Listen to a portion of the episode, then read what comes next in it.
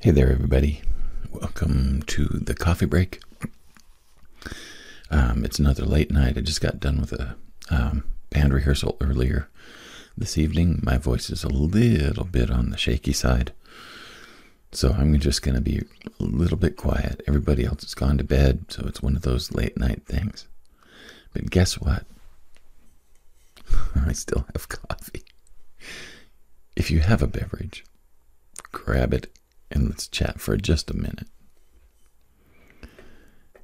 So, I had a wonderful birthday, and I wanted to, first of all, thank people for the birthday wishes that I got yesterday. We went to see the new Doctor Strange movie, and I loved it. I'd been hearing some mixed reviews, but I don't know why people wouldn't have liked it, but I really enjoyed it. Benedict Cumberbatch is one of my favorite actors, and it was really fun also to see some of my other favorites in the cast as well, namely Rachel McAdams. I've always thought that she was wonderful. And Elizabeth Olsen, oh my gosh, just incredible. So, I enjoyed my birthday very much, and then today I had lunch with my family. That was kind of the crown of the birthday celebration. And then, my wife made this cake last night that was just insane. It's made out of almond flour, and I don't know if any of you are gluten-free, but the almond flour cakes, they're yummy, but they're also... There's a whole lot of protein in one slice of almond flour cake. I was telling my wife, it's kind of like steak in a cake. You've got a lot of protein in that one slice of cake. It's not like eating a wheat flour based cake that has a lot of air in it. The almond flour cake doesn't have much air in it. It's pretty thick, but it's so good. So, enough about my birthday. I've been really doing a lot of work lately around the idea of helping people with low-cost marketing options, and I feel like that people very often try to pay their way out of some of the harder marketing work that needs to be done, and it ends up kind of backfiring sometimes. I've had a lot of people come to me as clients, especially through the Business Development Center, who spent a lot of money on things like coupons and Groupon and like Valpak ads and things like that, and they've initially gotten a wave of traffic out of those, but ultimately the customers who came from those weren't intending to be repeat customers. They were just people who were looking for the good deal, and they took people up on the good deal. And then there are other folks that will pay for funnels to be made for them, and other folks that'll pay for different aspects of their marketing and sales process to be paid for. And I don't have a problem with that. But one of the things that I think is really important is to understand that it can't replace what you're not willing to do. And that keeps coming up in terms of that I have people that don't want to do social media, that don't want to do content marketing like blogging and videos and things like that. That's all well and good. But at some point, you're going to have to meet people where they are and talk to them about your product, your service, or your business. And I don't know how that's going to happen if you're not doing it in some kind of a visible way. And so one of the things that I've kind of put forward as a goal of mine is I'd like people to know that many of the ways that you can reach new and established customers is just through some very low-cost options. I'm going to be doing courses on blogging, podcasting, and YouTube, and just talking about how they can be used for low-cost marketing options.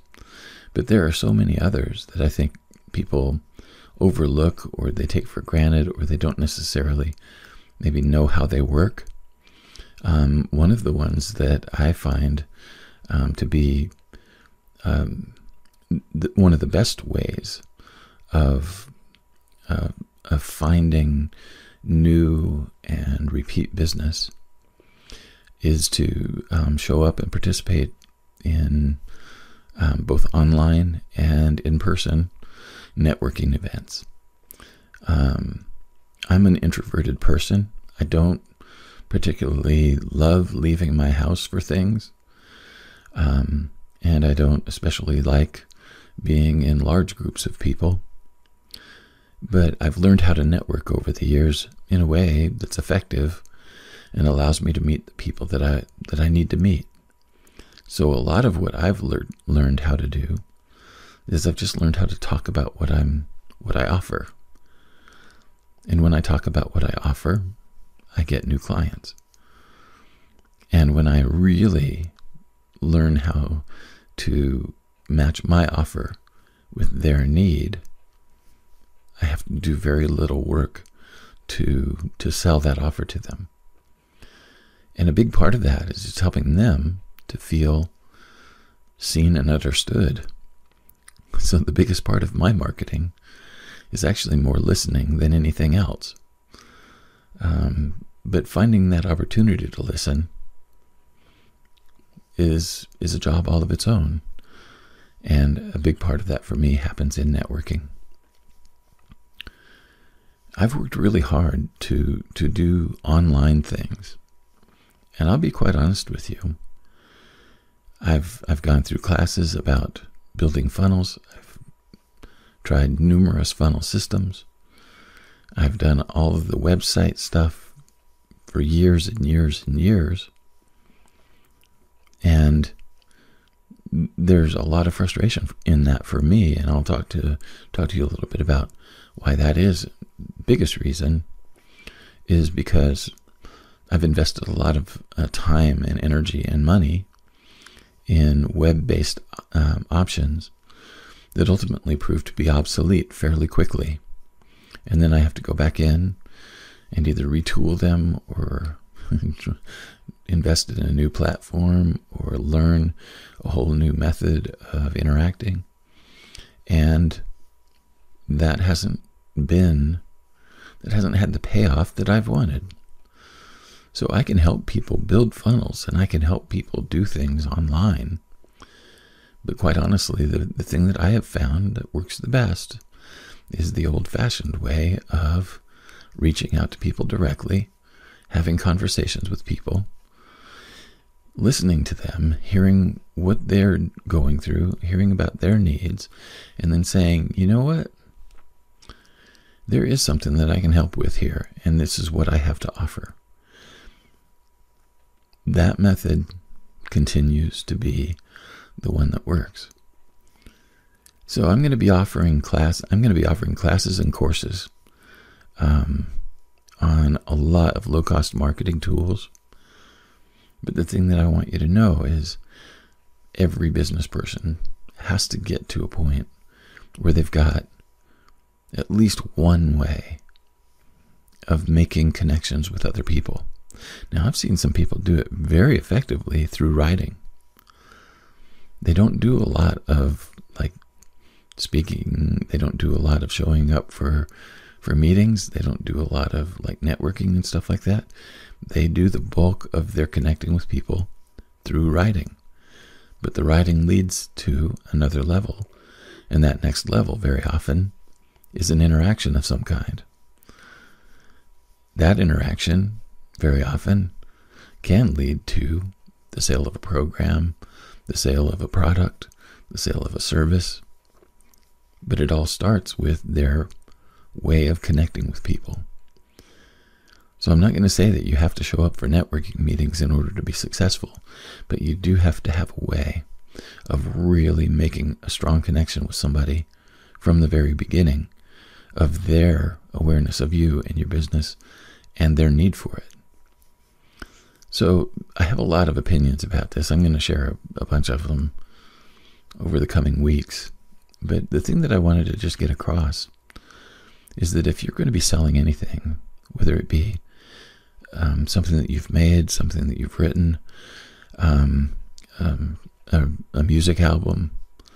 I've got a couple of friends now that are releasing new albums or have released new albums in the past couple of months.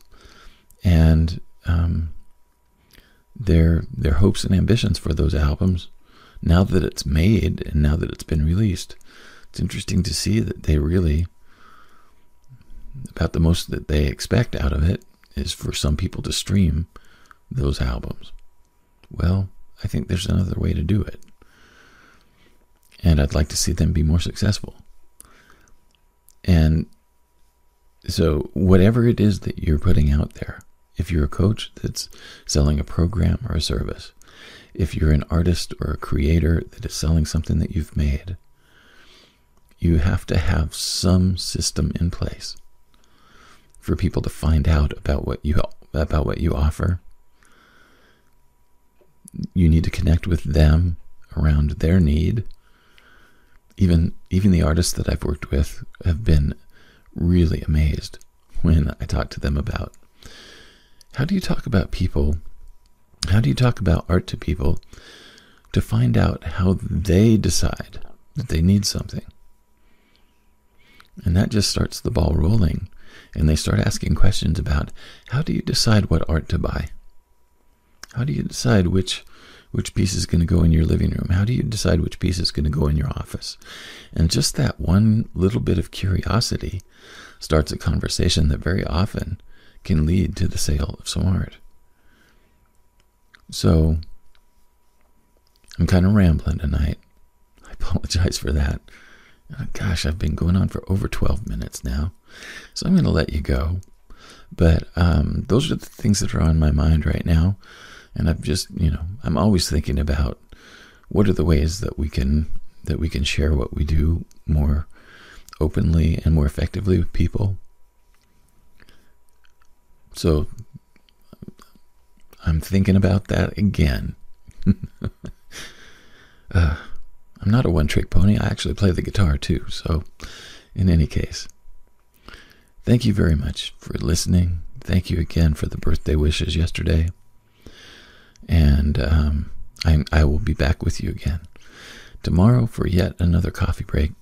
Have a good one wherever you are.